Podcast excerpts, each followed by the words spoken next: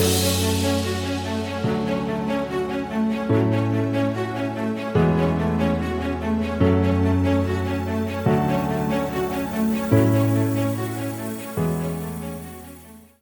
there, and welcome to the Think Wealthy podcast. I'm your host, David Prale. The Think Wealthy podcast is sponsored by YDLP Investments, the home of the $10,000 commercial real estate investment. Hello, and welcome to the Think Wealthy podcast.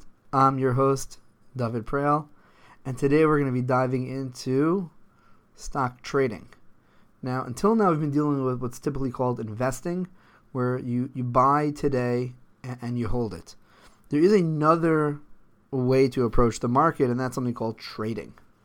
Uh, many people don't consider this investing at all. Many people do. Um, what you may have heard of day traders. Uh, that's a very specific type of trading strategy. But let's take a step back and understand what exactly trading is, what its risks are, what it, what its rewards are. So, big picture for a minute. The stock market has a very interesting dual nature.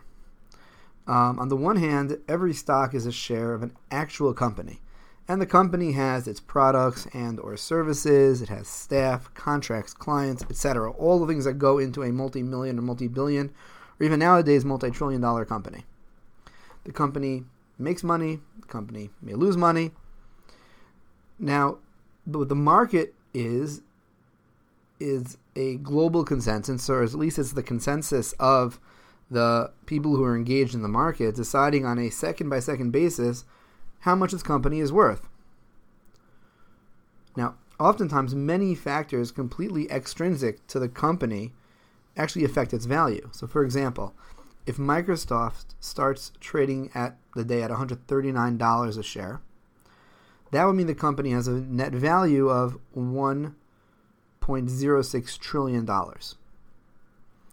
And then something happens in the world. There's a there's a, a, terrorist attack somewhere in the world, and everyone goes into panic mode. So now all of a sudden, the stock goes down by two dollars. Not a big drop, you know, less less than two percent, a little about one and a half percent. It goes down to 137 dollars a share. Now Microsoft is worth has a capitalization rate, it's worth one trillion point zero four five. It's one trillion and forty five billion dollars. Now, a few minutes ago, it was worth one billion, one trillion, sixty billion dollars. Now, did this terrorist attack really cause Microsoft to all of a sudden be worth fifteen billion dollars less? Well, the answer is yes and no. It's the exact same company it was before. But the market at this point, because of the added perceived risk in the world, the market is willing to buy it only at a lower price because people are nervous. Why does this happen? Because the value of any given item is determined by how much people are willing to pay for it. So, as much as people are willing to pay constantly changes based on not just underlying uh, fundamental values of the company, and fundamental earnings of the company, but because of the sentiment in the world and because of perceived risk and fear and people's appetite for risk. So, therefore, the value of the company will actually change second by second, minute by minute. Typically, what we're going to find is that short term fluctuations, meaning things that happen over a daily, even minute by minute, day by day, those are typically week by week. Those are determined by moods and sentiment and long term growth, if you're looking at things on a quarter by quarter, year by year basis, that'll be much more affected by the fundamental financials. So, practically, what this means is if you're looking to buy and hold, you're looking that you want to be, you want to buy stock today, hold it for 10, 20 years, and just let it ride.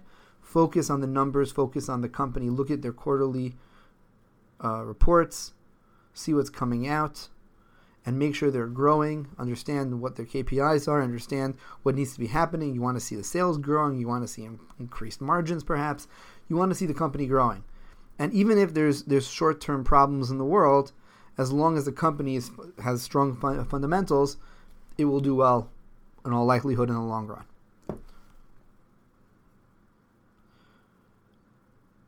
Now, if you're looking to move in and out of positions faster, so it doesn't really matter if in 10 years from now or 5 years or 1 year from now this stock will be worth more, markets on a day by day or week by week basis will fluctuate dramatically, can fluctuate dramatically, not always.